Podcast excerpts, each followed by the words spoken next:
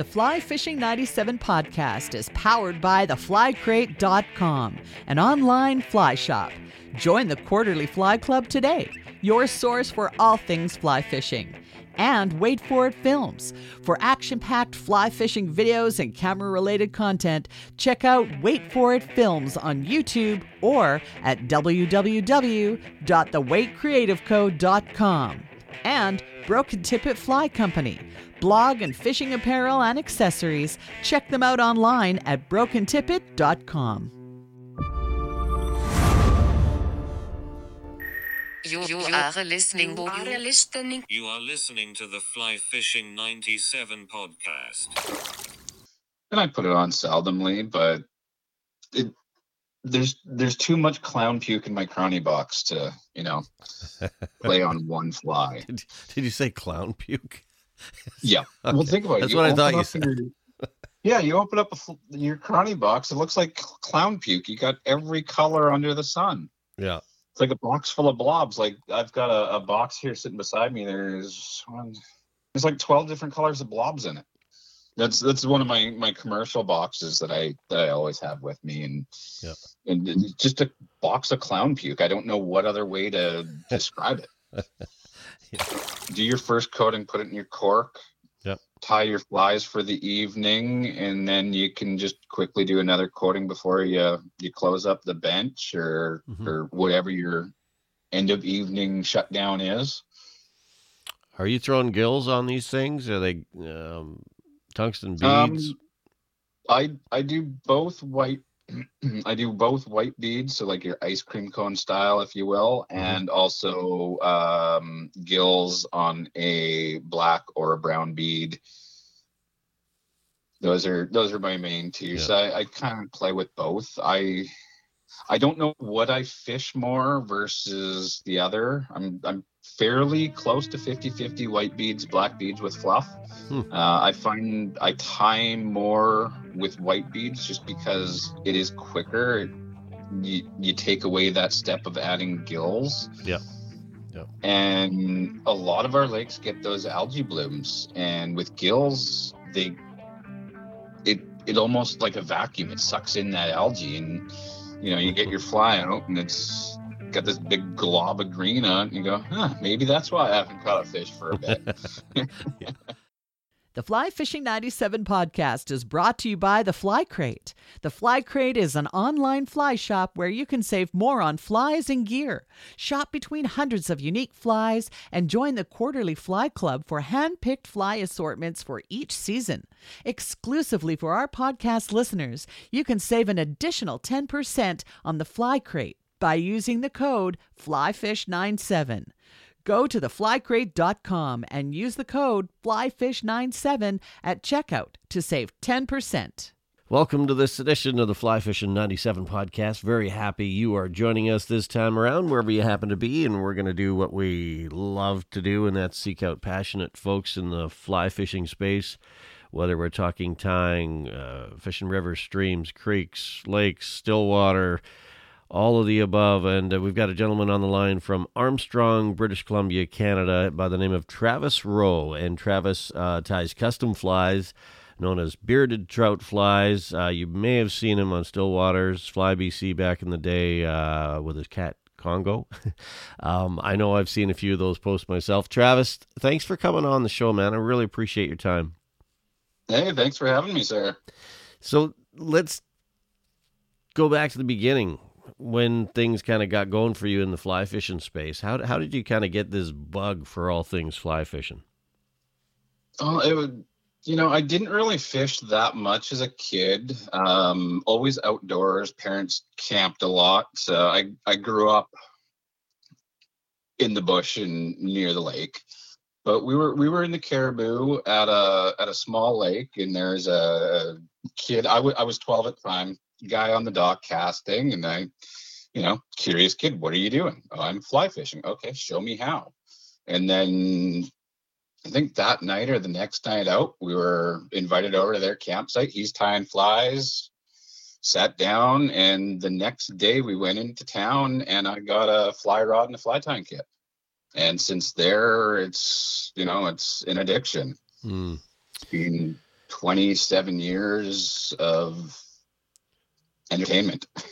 How long did it take you to get into the tying end of it? Because I know that you're really big into that now, but like, did you take up that fairly quickly once you started fly fishing? Same day.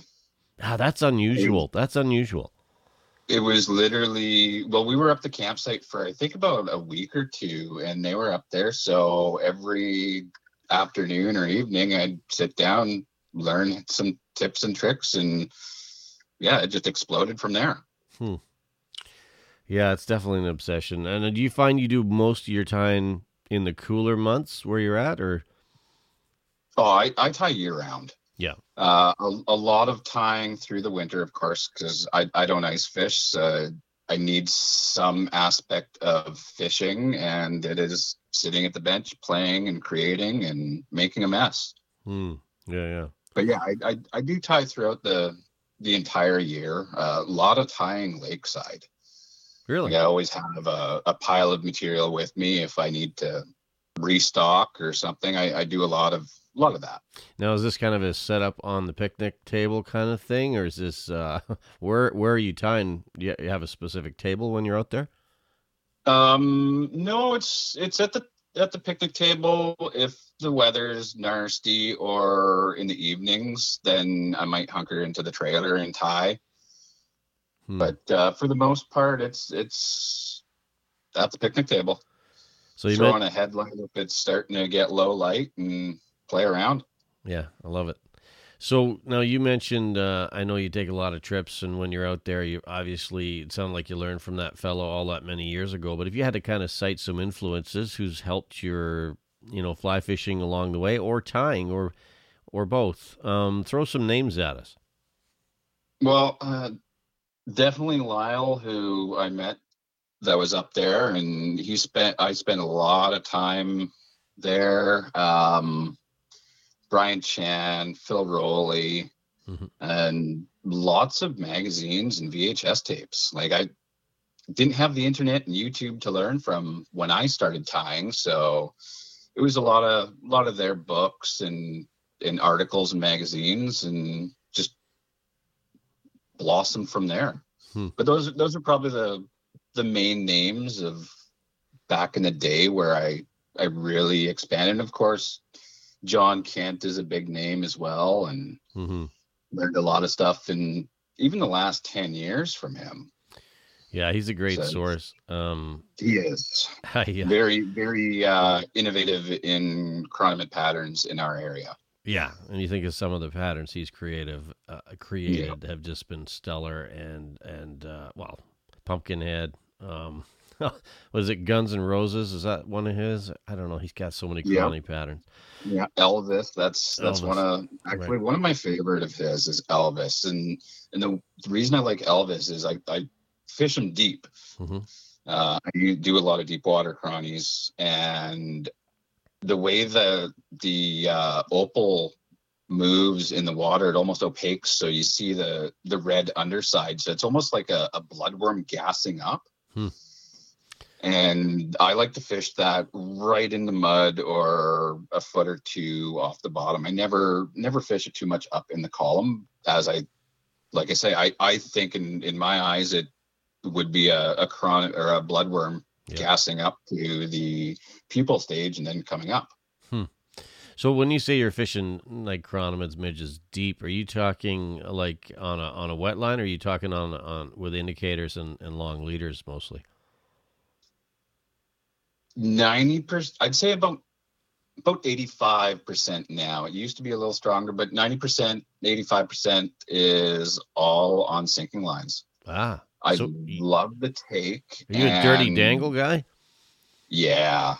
Yeah, I love the dangle. I, you know, set my rods and you think about it. When you're searching for fish, you search, you search, you search, and then you nine out of 10 times guys anchor on where they see the fish, cast out 30, 40 feet, put their indicator out and stare at that. Don't even move it. Or if they if you do work it in, you work it in part way uh, in and then cast it back out while you're still looking at your sonar cone and all the fish going, why aren't I catching fish? It's because you're anchored on them. Yeah. So I fish in my sonar cone and I do very well. I like it. So now, are you double anchored for the most part? What, what are you fishing out of? Uh, I've got a an older, what is it, uh, Springbok 932 that me and the cat go in, and double anchors, de- fairly decent sonar, and Hmm. sit there and dial that down, and usually watch where my my split shot, my crawny are, and where the fish are are working, and almost playing playing video games. It's it's like cheating. Okay, I want I, got, I want to dig into this. So when you're talking with a split shot, so you're using, I assume, a fast sink line. With Yeah. with how long of a leader are you normally fishing off that? Uh maybe five feet. Okay.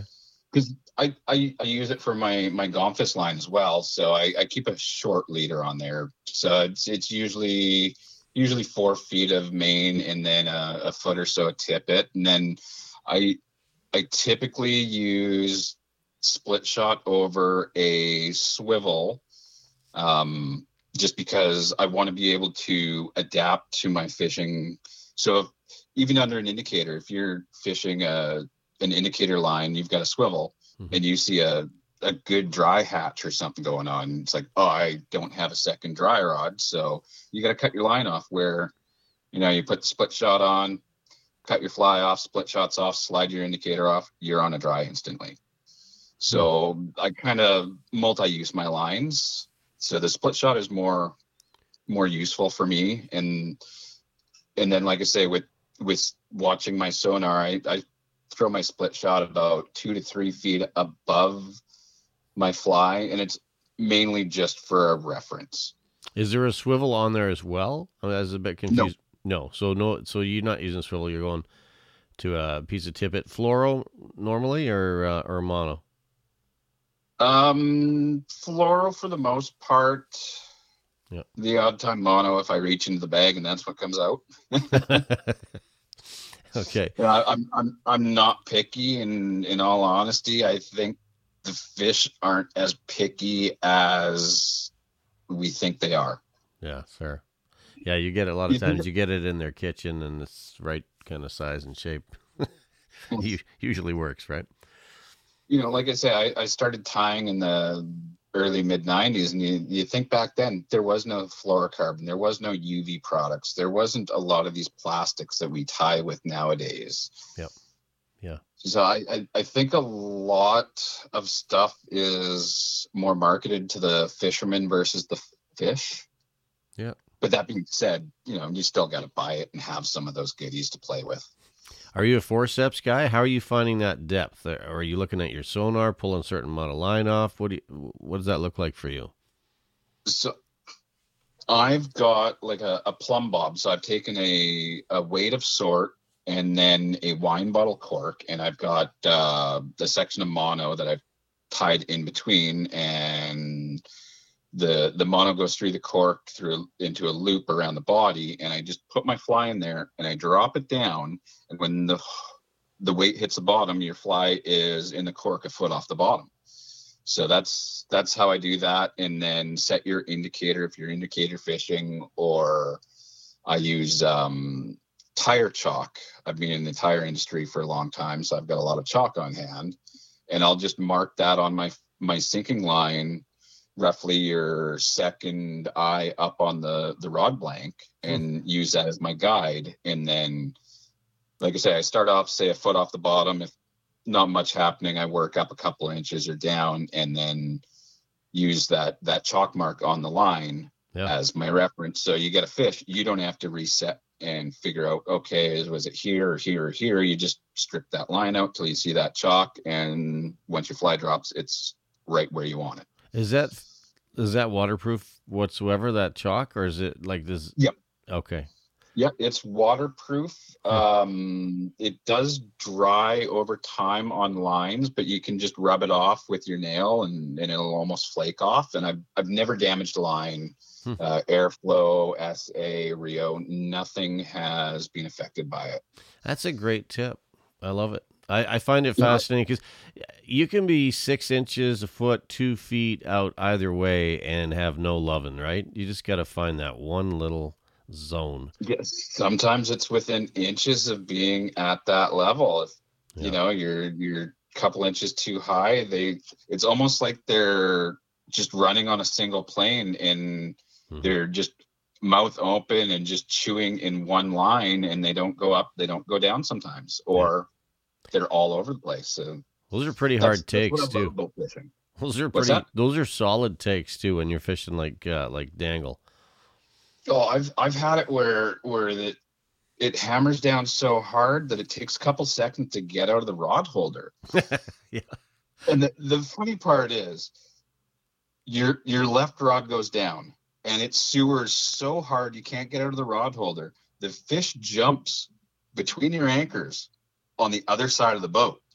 So the the fight starts with the rod bent in the water and you're trying to guide it between the anchors and get it back onto the side that you're on hmm or you're doing the oh i gotta pull an anchor i gotta flip a rod underneath without falling off the back of the boat and it's it's a lot of fun Oh yeah. I I think I always think about okay. So if you're casting out, you know, thirty feet with an indie, you're straight down. By the time you see that take, you lift. You don't really feel the fish that often unless they really hammer it. But when you're fishing straight vertical, especially with weight, I assume you're using tungsten beads, and then you got the sw- the split shot. That is, that take is like as soon as that fish hits it, you feel it. yep Yeah. or what what i do notice there's sometimes you get those little takes and it's just the rod tip just barely dances. And my, my one buddy i fish with he never grabs his rod on those. He just thinks oh it's a little fish just nipping at it. It's like no no no grab the rod set it. And he hmm. started where he, he sees those little takes and sets and sure enough you've got a, a decent sized fish. It's Travis, little guy. Are you a rod tip in the water guy, or do you have it above the water? What like where it's resting in my Y- rod holder Yeah, so if you're doing the dirty dangle, is your is your is your rod parallel with the water? Is it is the tip in the water? Is it above the water? it's it's not quite parallel it's usually on a slight upward angle just just for line of sight Okay. so you know you're not just dipping your eyes all the time it's kind of right at that sight in your peripheral if Mhm. you're looking off the side a bit you can still see it it's not down too low Mm-hmm. so, So- yeah i'm probably a foot foot and a half up off the water And it, is there a certain type of rod holder you like to use, or is it kind of just what what happens to be on the boat? Uh, I run the the Berkley quick sets. Uh, they've been very very good to me. I haven't had any issues with them. Yeah. I have not tried the new Scotties. They but they they look bulky.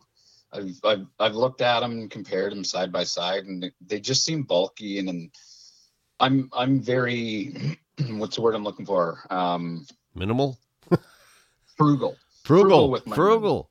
I like it. If it isn't broken, I ain't buying a new one. like for instance i've most of my fly rods are from the 90s i i do love older im6 im7 graphite okay. and you know the rods i have and the reels i have they work Yeah. Well, you and I were talking about that before we jumped on. You you don't strike me as a gearhead. It's like I mean, it seems like you put a lot of your effort and energy into your tying, and I'm sure your materials and whatnot. But um, you know, yeah whatever works to But- get you on fish. All my my reels are the old bfr 355s and most of them the the drag if you can call it a drag is so blown out that it's i just use my finger on the Yeah. the outer edge of the reel as my brake Yeah, Yeah, I know a lot of people do that. Hmm. and of hmm. course you know i got a couple other nicer rods and sage and uh what did i pick up this year? Was uh, a, a tfo hmm a, a 10 footer and you know something different to play with How do you like the longer rod for the still?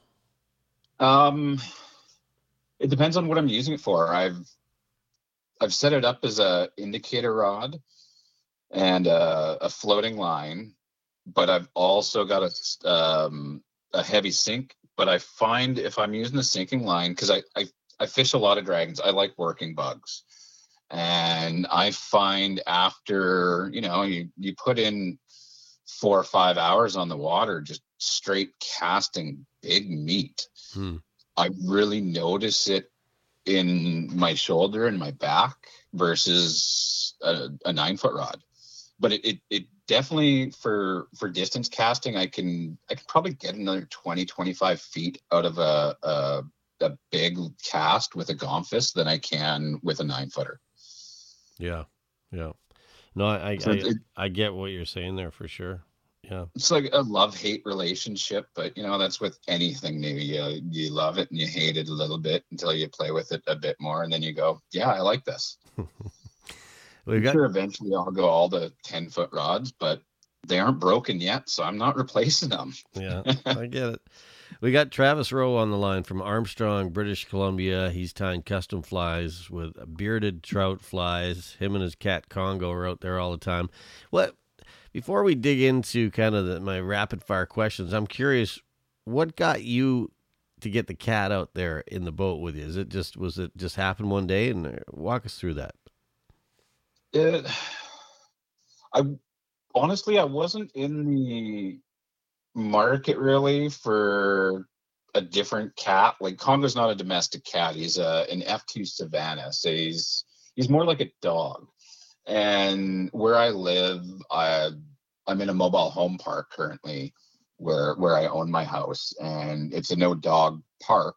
And I go camping alone, so I kind of wanted a some sort of fishing and camping companion, and he kind of fell into my lap. And like I said, they're they're like dogs, and they love the outdoors. And took him out in the boat for the first time, and he just loved it. And then did that a few times. And then our first camping trip was a 23 day trip. Wow, that's that's a, that's a haul. Yeah. that's a haul. Oh, that that's that's nothing. The last last year I did a six week trip in the spring, and I spent four of those weeks at one lake. Wow, you must Which really nor- get to know that lake. normally i'm on a trip like that i usually take four to six weeks just around may long and into june and i usually do a lake every f- three to five six days and move on but two years ago this this one lake in particular um i went to and i caught the tail end of the damsel emergence the dragons and then the caddis and that was incredible. I've I've never really gotten to do a lot of caddis fishing here in the Okanagan. It's it's it's not like it, you know, used to be 20, 30 years ago. As I've I've talked to a lot of older gentlemen that fish Mhm. the the area. So I I went up there last year, and and then this this last spring I did the same thing, but went a little longer, and it was, you know, you you can go to a lake for three days in to five days. You can have amazing fishing, or it can be crap, and you get one good day. So instead of going lake to lake and might have a, a bunch of crappy days or a couple good days or whatever, I figured, you know what, set base camp and learn the lake Mhm. and fish the smorgasbord. Like Yeah. over over that almost five weeks, we did daytime dries. We did some night fishing on on topwater caddis. Uh, almost three weeks of a very strong damsel emergence and the dragons. A solid week of fish smashing dragons in inches of water. That sounds pretty good. Yeah, that's the time of year I don't want to hear about that. Just- you get to look at the tying vice for a while. Okay, man, you ready for a few uh, questions to kind of get to know your day to day? Fire away, sir. All right, let's talk tunes. Uh, when you're headed out on these uh, epic trips with Congo, what's playing in the truck on the stereo?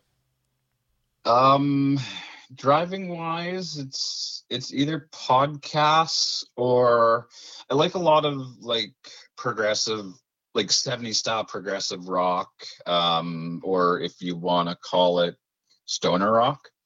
Um, just stuff that you can just put on and and it's almost like a cosmic journey just to sit back and, and flow through it. So there's a lot of that playing where, you know, you you just lose track of the time and the drive and it kind of makes it go a little faster. Mhm. And same with tying.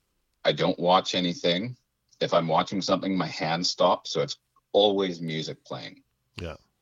And it's like a couple bands that are in my playlist. Um, Elder, um, Earthless, Mastodon for something that is a little more mainstream sounding. Yeah.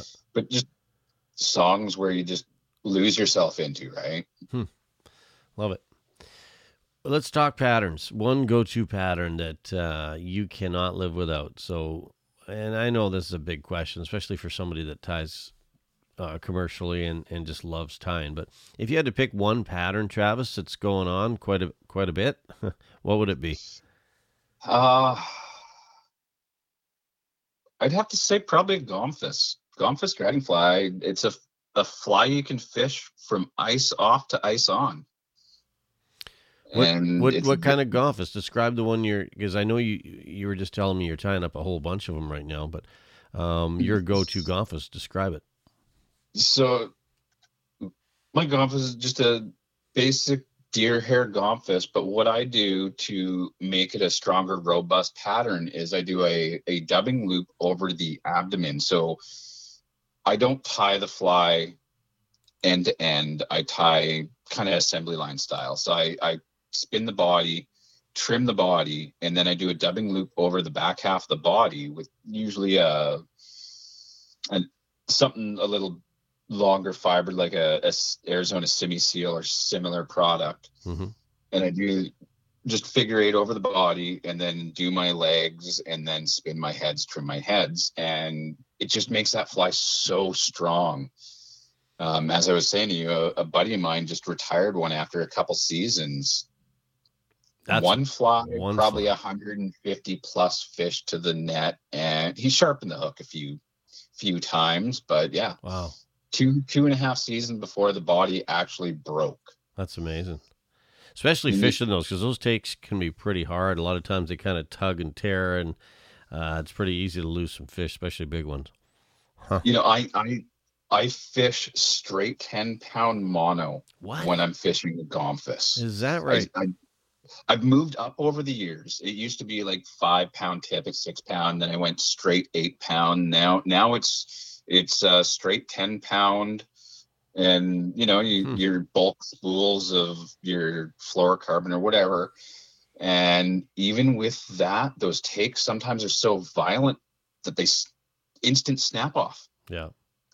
but you know for a fly that takes you know 15 to 25 40 minutes depending on the tier even when i break off on a gomphus like that on that initial hit Mhm. it puts a smile on my face because i know that was a very very aggressive and fairly large fish usually right What what it's kind of when, pound and a half two pound fish that's snapping 10 pound line not normally? No. Now, when you're talking about ten pound straight mono, like what brand do you like? Is there a brand you go to? No, I I I don't have set brands. It's Yeah. Like I said, I'm I'm a little frugal with my money, so it's if I see something that's on sale or I just wondered if you're like a Maxima guy, or if you're, you know, because when you ten pound can be I- pretty pretty heavy line, can be. I've used Maxima quite a bit over the years. It's it's always been a, a staple line that you can find anywhere. Yeah. So that I, I would say Maxima. Um, played around with Berkley, some frog hair, but I don't. I'm not brand specific. Yeah. Okay. No, nobody's paying me to to say their names. not, not yet. So Not yet. Maybe one day, but Um, so when when you're uh, g- looking to talk fly fishing, and and let's say it's this time of year, for instance, you know, it, like is there a fly shop near you, a coffee shop, a watering hole, where to get your fix on fishing when you're when you're not out there? Um, well, the closest shop that I do frequent a fair bit would be Trout Waters in Kelowna. Uh, awesome shop, great guys in there. Mhm. and usually run into some some people that you know or see on the waters and you know one thing leads to the next. It's an hour and a half later and you still have the same stuff in your hand. Uh, there and then of course you've still waters on facebook and a few other places that you'll find me playing around with but Yeah. mo- most mostly lakeside. That's that's where i can sit down and and have a good conversation and you know burn some earlobes you got a beverage going on when this is happening?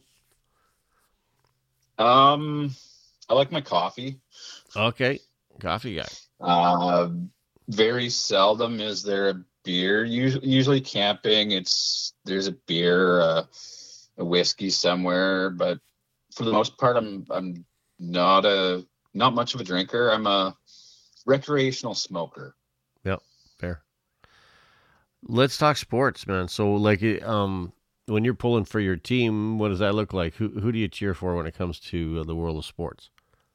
So I'm I'm a little different than everybody else. I don't watch sports. Um, any sports that I would watch would be, you know, I've always liked racing of Okay. various types, drag racing, um, four by fouring, ultra four, the SS SRRS, rock bouncers, uh, Mhm. anything with wheels. I really enjoy watching that.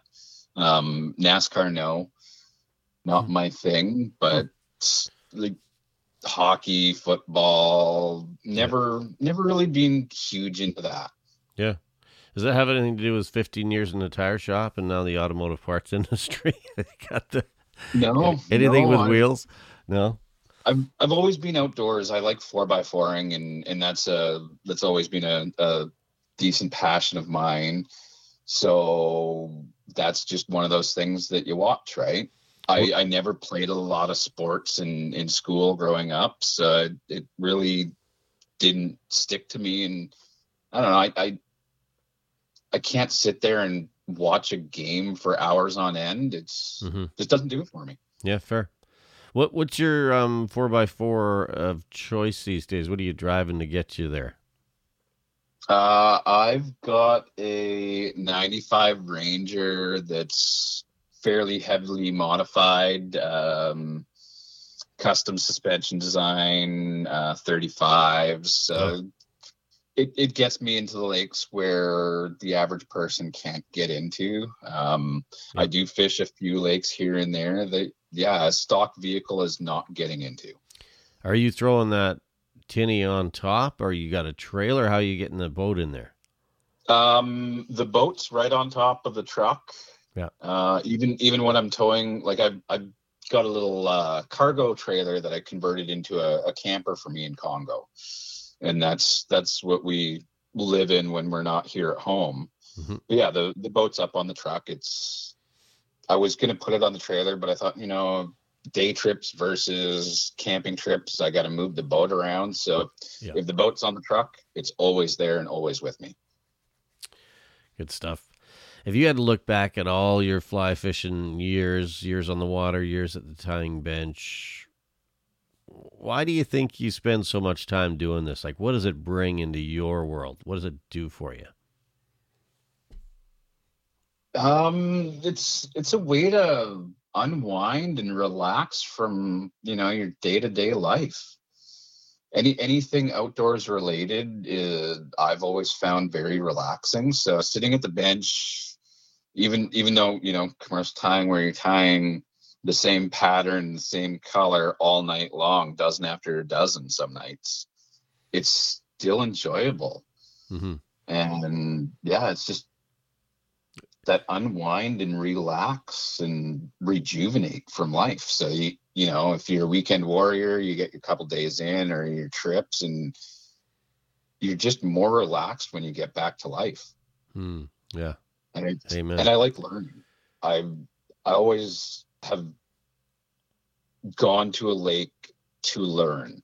If if I'm at a lake and I'm just smashing fish left, right, and center, it it's not as much fun as trying to find those fish or key into what they're feeding on. Mhm. And and I like the, the challenge of it. That's that's really why we fish, isn't it? Yeah, is I, think The so. challenge. I think so. It's like if you're on a stocked little pond that's, you know, it wears off pretty fast. You do need to be challenged. I, I get it. Yeah. Hmm. Like there there are those days where you, you want to be that guy that's the the rods are bent all day long, but there's days where I want those hard days. I want to work for that fish and it's you know, you, you put in a say a six hour day for three fish. Well, those three fish mean a lot more than that six hour day where you caught 50 fish. hmm It's- That sounds like It's a lot really of big fish lakes might be on your radar too, though, because I always find those are the ones where you've got to put the time in. You got to, you know, put the sweat equity in before. Exactly. You know, there's there's a lake that I fished. It was probably five years of fishing it, Mhm. and I didn't catch anything over 14 inches. But five years of of of working that lake, it finally paid off, and I, I look back at all those days that it wasn't a wasted day. It wasn't a, a frustration day. It was a learning day. Hmm.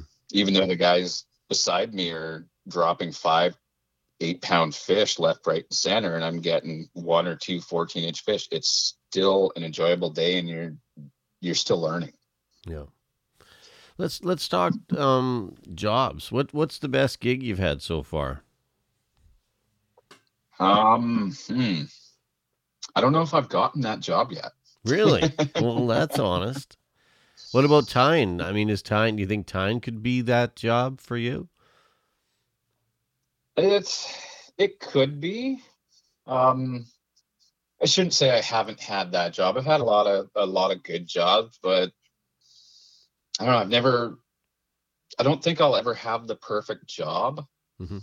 There will always be flaws or downsides to every job. Even with fly tying, there's it's a lot of time. Some some nights like I work a full time job Mhm. and then I come home entertain the cats, make dinner, do whatever I have to do, and then I'm at the bench from six thirty, seven o'clock till you know. There's days where okay, my eyes are getting blurry, the ribs a little off. What time is it? Oh, it's two o'clock in the morning. I gotta be up in four and a half hours. So oh, you know, there there are days like that that aren't enjoyable, but for the most part, it is enjoyable. So you know, it could be that dream job, but I don't know if I'll. There is such thing as a dream job. what's the worst job you've had? What's the one? Is there anything you've done in the past that you're like, I'm not gonna do that again? Tires. no, I shouldn't say that. I, I enjoyed the the industry. Um, I pumped outhouses for a rental company for a, a season. That that wasn't an enjoyable job.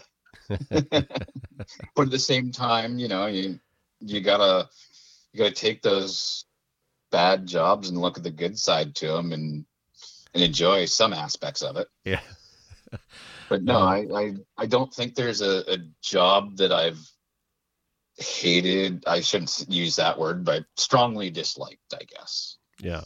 Well, I know you 15 years in, in a tire shop's a long haul and now in the automotive parts industry, but tying a heck of a lot of flies. Why don't we talk about bearded trout flies? Because I know, um, I mean, just talking with you, I could I can tell how much time you, you, you spend at the Vice. It's such a huge part of, of your life. What what made you start um, kind of tying custom flies? Well, um, I, I I got into the fishing industry uh, about grade nine and and working in a few shops down at the coast, and then I did a, a stint here when I moved to the Okanagan with Trout Waters. So even even back then, I did a little bit of tying and, and selling to shops. So it's it's always been an aspect of tying where I've you know made a couple dollars to go into the the gas tank or the camping fund or the material fund. And over the years it's just grown more and more and more. In the last couple years i went you know what? Let's really focus on on putting my name out there get some content on the internet and Mhm. this last year i've started a youtube channel and that in itself is a lot of work Yeah. What? which So are you you're you're basically creating patterns and kind of um, like a step by step tying kind of process. I was watching some before we jumped on this Yeah. call. Yeah. Yeah, Okay. pretty much. Um, I'm I'm just getting into it, learning the the whole you know videoing and editing. The Mhm. that's that's going to progress more and more. But it's I I learned from VHS tapes, magazines, and old guys. You know, the guy that's sitting over your shoulder saying, "No, that's not how you tie a '52 Buick," or "That Spratley got to be this way," or whatever. And Mhm. And I never had that opportunity to, you know, have that video where I can stop it, pause it, rewind it, or ask questions from someone across the world. So Right. I've always enjoyed teaching. Um, I taught fly tying down the coast. I t- I've taught it through trout waters. I've done some private lessons as well over the years, Mhm. and I, I really enjoy teaching and, and showing people different techniques or skills. Um, for instance, this, the sinking line crony fishing. Yep. I see more people doing it in the last few years than I did 10 years ago. Oh yeah, yeah. It used to be all, Um, all indies, right? Yeah, and and you know, even even sitting on the water where you're you're anchored 20, 30, 40 feet off off another another guy and you're you're talking away and and you're watching his indicators as he's sitting there watching you hit fish right below your boat. His indicators are going from 30 feet behind him. Now they're 20 feet. Next thing you know, his indicators are sitting beside his boat. So it's you know, people are, are progressing more and more and and I've I've fished with a lot of guys that have never did it and then got into it in the last year and it's like why learn this years ago. Yeah. Well, you, you got me interested in, in in looking at how I'm doing that because I, I, I fish with a buddy and he's really good at uh, doing the dangle. I'm usually on the indies, but um, he there's there's times when he'll kick my butt, you know, and and like you say, I, I swear it's because like you say, you're on the fish, so why not fish right there? And it's amazing how close you can actually catch them to your vessel when you're Yeah. 20 feet down. You know, I've I've done it shallow. Um two years ago, a couple of weeks after ice off, the the lake was murky and I'm anchored in like I think it was about eight feet of water and fishing fishing shallow and, and for some reason my sonar was still on and I kept seeing the odd fish below me in, in eight feet of water. So I'm, you know what? Let's try it. I had over a, I think I was there for four days. I think I had about three fish on my indicator rod and 50 plus over that period in eight feet of water right below my boat on the sinking line. Wow, that's something. So it, it it's something that you know it's not just deep water. Hmm. Uh, I do a lot of 15 to 20 foot depths, and it works so well. I've had uh, one lake that's that's fairly clear and sitting 15 feet with sinking lines and look over the boat and you can see fish cruising the bottom and every now and again you see one yeah that's gonna hit and you just reach for the rod and sure enough it's on That's pretty cool. Uh, I love it. Uh, let's talk about your tying setup. So, is there a specific type of vice, Travis, you like to tie on, or have you kind of gone through the gauntlet of different vices and arrived on one that works for you? Or, like, walk us through your equipment setup a little bit. What are you tying on? So I've got a Renzetti presentation yeah, four thousand I believe. I picked it up ooh, when was that? 98, 99. So I've been tying on it for 23, 24 years, somewhere in there. Hmm. Uh started with your your typical sunrise, a little Yeah. cheap vice. Uh played with uh Regal for a bit and then I wanted a rotary because I was I was getting more involved with with my tying back then, and I I wanted a a nice vice, and I tried a Dyna King for a little bit. Didn't it was all right. The Nor-Vise didn't really do it for me, and then played around with the Renzetti, and I was hooked with the Renzetti. It's Hmm. it's been a great vice. I've put a couple sets of jaws in it over the years, but that's just excessive use. now, but it's it's, do you it's use one of those the vices that works great. do you use the rotary function for your ribs, or are you one of those guys that kind of just guides your hand when you do the rib, or do you use the rotary a lot? Um, a little bit of both. Um, I use the rotary like for ribs. I don't use the rotary that much. I hand over hand a lot, and I'm usually a little quicker with that. hmm Um, I like I like the rotary vise because you can index your vise to whatever angle or side you want to work on. So if you're you're say you're doing small mayflies and you're you're adding some legs to the side of the body and you want to see the back side of the fly, just rotate your vise till you got that spot at the right angle of your eyesight, right? Yeah, yeah, that's a good tip. Actually, I think sometimes I I tied so long on a vice that wasn't rot- rotary, and I've got a Renzetti uh, Traveler, but when I sometimes I forget that I can just do that. And it's like, well, why wouldn't you just position that in an easier spot? You know, it's like Yeah. no kidding. You, you got legs at nine o'clock and you got legs at three o'clock, you know, and Yeah. you, you want nine and, or no, wait, hold on. Nine and three is good. so you got nine, nine o'clock and six o'clock for your legs on your, on your mayfly and you you look at it and go, how did I do that? so the, the, the rotary is nice for that. And, Yeah. and just seeing that side of the fly, because if you don't have, if you've got a, a straight vise, you can't see that that side, the back side, and you want to make sure you're you're say you're dubbing a body, you want to make sure that the body is consistent on on both sides. You don't have a big blob somewhere. So it's it's nice just to you know give it that that quarter turn, check the side of your fly, and drop it back down to where you are if you need to, right? Let's talk thread. What are you What are you using for thread these days? What's your go to? Um, I'm as, as much as the dye lots have been changing over the years, I still like my UTC thread. It's Yeah. It's something, and I I use a lot of uni thread as well, okay.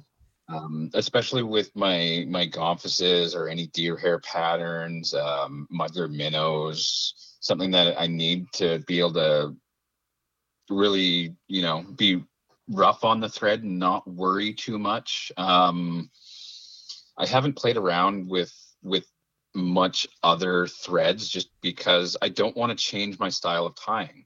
I've tied with UTC for how long now? 20 plus years. So I, I I know how much tension I can put on my thread before it's gonna fray or I snap it. Yeah. So I, I didn't want to, you know, relearn all that muscle memory with Mhm. going to a different product. You know, I I could I could spend some time with it, but like I say, if it's not broke, don't fix it. The thing I love about UTC is their color spectrum too, because a lot of these newer threads, there's not quite the choices. And I, I get what you're saying, like the dye lots over the years, um, they tend to change s- somewhat. But uh, I, I love the. understatement with a few of them. Well, are you are you talking blue dun here? Which one? You, is there a specific one you had, you got in mind? Like a, a blue, well, blue dun, like a lot of people have known, has changed a bit. Uh, your your rust brown, burnt orange, Yeah. those ones have changed quite a bit. Um, I've I've got like three different shades of burnt orange here. a Couple different shades of blue dun, but you know, is it new? Is it old? Does it matter how light or dark that blue dun is? You know, once you put a little bit of glue on it, changes everything. Yeah, yeah, fair. Uh, now, what are you using for? Are you a big UV resin guy? Using um, like uh, super glues? What What are you using for for glue? Well, I'm I got a little bit of everything on the bench, of course, but my my main would have to be the Sally Hansen's uh, nail polish. Hmm.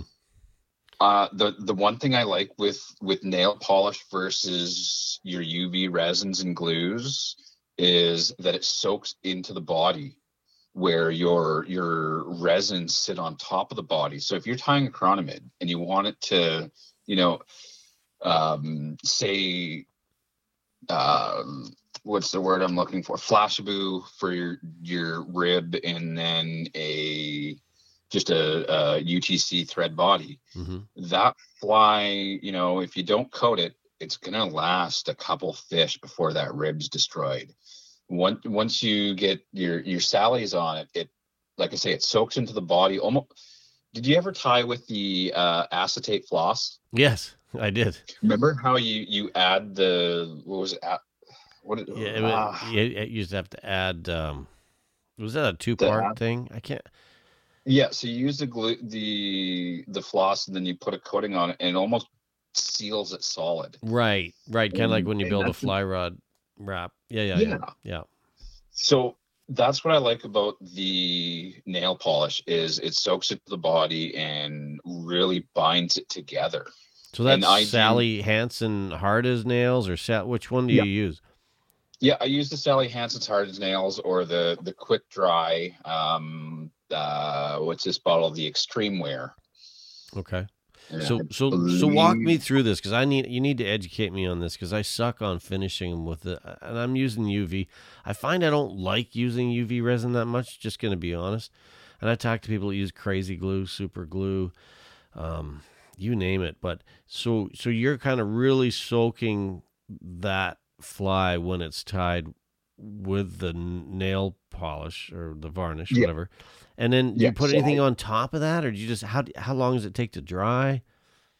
Well, like I say, I, I do dozen after dozen of like when I'm sitting on tying cronies is I'll tie that fly, finish it off, cut the thread, and then my nail polish, while it's still in the vise, I just give it a quick quick wipe down or two. And like I say, it soaks into the body. So if, if you're a little heavy on it on that first gluing, it's gonna kind of suck into the body, still create a a nice profile. It's not going to get your your bumps like if you don't get your UV proper, or you haven't been rotating or indexing your vise, and you get that those glutes. So you might mm-hmm. have a, a chronomid that's got a bit of a belly or or a butt bump, where where Dad, with the dad bod. the um the nail polish like i say I, I do that one coating and then i pop it into the top of a, a wine bottle cork and then usually let those dry overnight and then the next night or whenever i remember to throw a second coat on it's i leave them right in the Oh, okay. in the cork and basically paint them. Just a, a quick bead to ta- uh, bead to bend, bend to bead right down, and that's it. and you so you you actually will wait 24 hours before you do a second coat quite often. Well, just because I've I've tied so many, Yeah, in Production. then it's just the next night. Yeah. Okay. Um, Hmm. I I've done a second coat after an hour at the lake, or actually I've cut my time a little quicker than that. Maybe half an hour to an hour outdoors. Okay. It seems to in natural conditions. I think it glues a little quicker. Hmm. But um, I like it. Yeah, you know, gotta do your first coating, put it in your cork. Yep. Tie your flies for the evening, and then you can just quickly do another coating before you you close up the bench or Mhm. or whatever your end of evening shutdown is. Are you throwing gills on these things? Are they um, tungsten beads? Um, I I do both white. I do both white beads, so like your ice cream cone style, if you will, Mhm. and also um, gills on a black or a brown bead. Those are those are my main two. So I, I kind of play with both. I I don't know what I fish more versus the other. I'm I'm fairly close to 50-50 white beads, black beads with fluff. Hmm. Uh, I find I tie more with white beads just because it is quicker. You you take away that step of adding gills. Yep. Yep. And a lot of our lakes get those algae blooms, and with gills, they it it almost like a vacuum. It sucks in that algae, and you know you get your fly out, and it's got this big glob of green on it, and you go, huh, maybe that's why I haven't caught a fish for a bit. Uh, I know exactly. I've been there. So, um, wing buds, no wing buds. No, No. I I played around with it a bit, but here's the thing: is it for the fisherman or the fish? This this is this is where I'm a little controversial as a, a fisherman or a fly tire because I tie for the fish versus the fisherman's eye. I some of my patterns I do a, a, a different color for a, a, a wing bud. So if I'm doing a an ice cream cone or any crawny and just that little collar of a a burnt orange or or a brown on there, and that's that's good enough of a little transition for me. hmm I I don't think that a fish is swimming around and goes, "Ooh, I like those wing butted flat, those wing butted ones better than those ones. I'm going to turn and take those instead." I don't think that the fish is thinking that way. So I I do time a little bit, but it's it's not one of those things that I I have to do or has to be on my fly. hmm It, it it's more of a a technique that's fun to play with than appeasing to yourself as a tire. Yeah, I, I know I know exactly what you're saying. At, like at first glance, it looks great, but I can't tell you how often I try to get fan- You can be fancy at the device. Sorry, go ahead. Yeah, you keep it simple, right? I mean, Yeah, yeah. what's that saying? Kiss. Keep it simple, stupid. The the fish isn't as smart as we make them to be. For for instance, you you can be in a boat, you can be fishing two different chironomids, two different sizes. The boat beside you can be fishing two different cronies, two different sizes. As long as you're in the zone, the fish are feeding on chironomids. They're not going, oh, that's uh brown with a silver rib. That's all I'm focusing on. That's the naturals. And you've got say say Elvis, for instance, is red and got some bluey green flash to it. It's it's not like that fish is feeding, feeding, feeding, then goes, oh, that's different. I don't want that, and goes around it. Fish are opportunistics. Think think about us. You see a pizza. You don't care what the toppings are. It's pizza. You're having a slice. so I I, I, Yeah. I think the fish is you know they're they're at that set level and they're they're king kinging on cronies whether it's you know a size 12 or a 14 sometimes it does matter sometimes it doesn't and i know a lot of a lot of the uh, i wouldn't say elitist chronomid fishermen but you know it's, it's got to be this color it's the only one that works it's this depth I've I've fished five feet off the bottom when everybody know it's got to be a foot off the bottom. That's the only spot a chronomid works. How often too? It's it's kind of what's what's your comfort zone and where are you comfortable? And it's like those flies you're putting on, whether it has a tiny little bit of flash in it or. And there's Yeah. so many variables, right? What's what's the sunlight doing? Um, how clear is the water? You know. Yeah. But And go ahead. like you have to be confident in that fly. If you're not confident in that fly, you're not going to have success with it. Uh, my one buddy loves black with a red rib. I have no confidence in that fly, even though it's it's one of those staple cronies and everybody knows it, everybody fishes it. I put it on and I myself don't have confidence in it. So I'll put something else on that might be completely different. It might be black and blue or purple and whatever and i have the confidence and know that that fly is going to work and produce where another person is going to look at and go nah it's that's not for me You know what's funny is I've caught a lot of fish over the years on black with red rib, and some of the biggest fish I've seen have been caught on that. But I don't actually use it very often, and I can't even tell you why. But it does it does work for sure. it, it, it does work like like i say my my one partner that i fish with he, it's one of his go-to's and and i put it on seldomly but it there's there's too much clown puke in my cronny box to you know play on one fly did, did you say clown puke? Yeah. Well, Okay. think about it. That's You what I thought you said. your- yeah, you open up a, your cronny box. It looks like clown puke. You got every color under the sun. Yeah. It's like a box full of blobs. Like I've got a, a box here sitting beside me. There's one, there's like twelve different colors of blobs in it.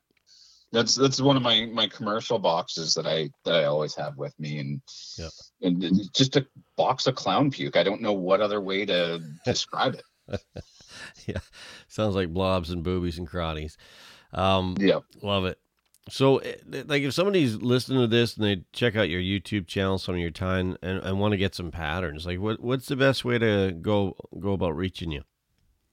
Um, email, uh, get a hold of me, just message me, do a comment on Facebook or uh, YouTube, or I'm on Facebook and Instagram at Bearded Trouts Flies as well. You can get a hold of me there or email um, fishforlifebc at gmail.com. And it's the numeral four, not F O R or F O U R, but but yeah, those are those are probably the best ways to get a hold of me. Um, I do have a phone, but you know, there's a lot of people that are going to listen to this podcast, and I don't want random phone calls from around the world of random people. Hey, I heard you on this podcast. Come on, why not? Um, so, you know, something I like to ask um, my guest Travis is is walk us through your perfect day. Like, I, paint us a picture of your ideal day. You know, um, what type of water are you fishing? How are you fishing? Who are you hanging with? Is Congo in the boat? I assume uh, I assume uh, he probably is. But walk us through your dream day. The dream day would probably be waking up lakeside, getting out of the trailer, starting coffee, taking the critter for a walk, and then uh, hopping out on the boat and relaxing there and just seeing what the day brings. I, I don't have an ideal day. It's e- every day on the water is ideal to me. Um, I'd, I'd, I'd have to say decent weather. That would be number one. I, I don't want a windy day. I don't want a super crazy weather day. Just want something that is manageable. How many cups of coffee? All of them. Okay. What's Yeah, your what's I your go to bean there? Have you got like a, a custom roasted bean and Armstrong, or are we just talking Tim Hortons? What are we talking here? Um, I play around with my coffee. I don't have one one set brand or bean. I'm I really like the uh, Salt Spring Island stuff. Um, 7-Eleven. You know, if if you're on the road trip coffee, it's either 7-Eleven or McDonald's. I'm not a big Tim Hortons fan. I know that's very un-Canadian like of me, but Mm, I, Timmy's is I love Tim. isn't really I- my favorite. Okay, so here's something that, I, and I don't know this to be true, but this is what somebody told me, is that um, McDonald's somehow got the Tim Hortons coffee. So I used to love Tim Hortons coffee. I, I haven't loved it as much as I used to, like 15 year, 20 years ago. But I do Yeah. love McDonald's coffee. And somebody that I, I worked with worked at Tim Hortons, and they said that apparently they lost the supply chain, whatever, to McDonald's. So I'm like, ah, that's why that coffee's so good. It's actually the old Tim Hortons. Now, I don't know that to be true. I could be totally out in left field, but that's what she told me, and I thought, well, that makes a lot of sense. You know, I've I've heard that, and I'm seventy six percent sure that is accurate. But I've also heard that that's not the case. It's just McDonald's coffee is a little bit better. But no, I I, I agree with you. Tim Hortons years ago used to be a better coffee. I I don't think it is anymore. Um, and you know that's that's roughly around when McDonald's did start tasting a little better. So it's it's it's a very good possibility, and I'm gonna run with it. I've I've kind of thought that that is the story behind it. If if if you're listening and you know the answer, let us know. Yeah, because this please- is a please help us 76. We got this down to 76 percent chance. I like how you figured that out right away. Oh Just man. a, just a random number that came up, you know. I love it.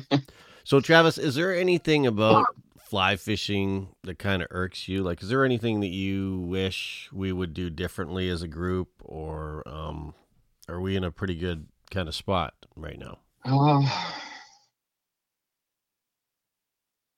in in a whole, I think we're we're pretty good. We're we're always evolving a little bit. Um, thing I really love to see in this this industry is new people and in a, a younger crowd get into it. Um, but I, I think as a whole, we're we're in a fairly good place. Uh, it would be nice to see a bit more management on our our local waters. Um, I don't know about the rest of the world. I don't get to travel outside of British Columbia, but um, I think as a whole, we're we're fairly decent. Yeah, I love it. I, I think I think so too. Like I think if you look back, you know, twenty years ago, thirty years ago, there's a lot less people doing it. I get excited when I think as as fly fishers we can. There's so much to learn, and there's so there's so many places you can learn it now. To me, that's kind of Yeah. motivating. You know. like so getting back I, I said you know vhs magazines and I, I look at youtube and the the technology that's out there for for fishermen and fly tiers to to have at their fingertips and, and it, part of me loves it and part of me hates it it i see a guy that's only tied for a year and his quality is is just mind boggling of of how short of a learning curve he had to myself or i'm sure you got into it many years ago yourself Yeah. Oh yeah. and you know I feel that. I know exactly what you're saying. I'll, I'll put on. Somebody's been. I picked up a vise six months ago, and I'm looking at these patterns, going like, "Well, that looks like you've been tying for 25 years." yeah um one of the guys i fished with uh got into tying last january. And within three months his chronies were amazing tapers. They're clean. The ribs are are consistent. And i was i was just awestruck by it. And and it it's the technology we have now. And that's i'd say that's one of the biggest things with with the industry now is how the technology is changing. And we've got more at our fingertips. And it is it it's a great thing but at the same time i class myself as old school you know i've, I've been tying and fishing for 20 27 years. Yeah 27 years now. So i consider myself in the old school category of you know those guys in their 50s 60s 70s just because it was a more of a learning curve to to pick that stuff up. Mm-hmm. Yeah, it's cool. It's cool that you like sharing that knowledge. I love what you're doing with your YouTube channel and and with bearded trout flies. And um, thanks so much for for spending the time today, Travis. I, I appreciate getting to know you a little bit, your story, and uh, keep up all those good trips with Congo because I know I've been following you kind of quietly in the background for quite a few years, and um, you used to post a lot more than you do now. I I yeah. Um my my main Facebook I've kind of slowed down on on doing a lot of personal stuff on there. So I've I've mainly focused on the fly tying aspect, but I I go into the the cycles of posting a bunch and then taking a break, posting a bunch, and I really need to stop doing that and just you know kind of get a set schedule and and stick to it more. Well, keep up the good work, my friend. Appreciate your time, and, and hopefully we can uh, share a shoal at some point. Um, definitely soon. and uh for for anybody that's listening out there um if you do happen to see me on the water at the lake or you know rolling down the highway wave honk stop by if you're looking for flies i've always got flies with me there's there, there's a fly shop with me at all times I, I, I do a lot of lakeside sales and you know for i spend a lot of time on the water. My best year was 156 days on still waters no ice fishing. Wow. so there there's a lot of time that goes into learning and playing around researching my patterns. And like i say i've got a lot of stuff with me at all times and all the gear is with me. So if you see me at the lake and you want some custom flies come see me come sit down have a coffee or a beer let's go for a walk with the cat and yeah the, the campfire is always open and there's usually something barbecuing Love it. Love it. tried and tested patterns. Be- bearded trout flies. We've been chatting tonight with Travis Rowe out of Armstrong, British Columbia, Canada. Uh, check him out at Bearded Trout Flies. Thanks again, Travis. Have a great night, my friend. You as well, Mark. The Fly Fishing 97 podcast is brought to you by theflycrate.com. Thank you for listening to the Fly Fishing 97 podcast. Your feedback matters. Let us know if there's a person or topic you'd like discussed. Email us at mark at flyfishing97.com. Until next time, tight lines, and we'll see you on the water.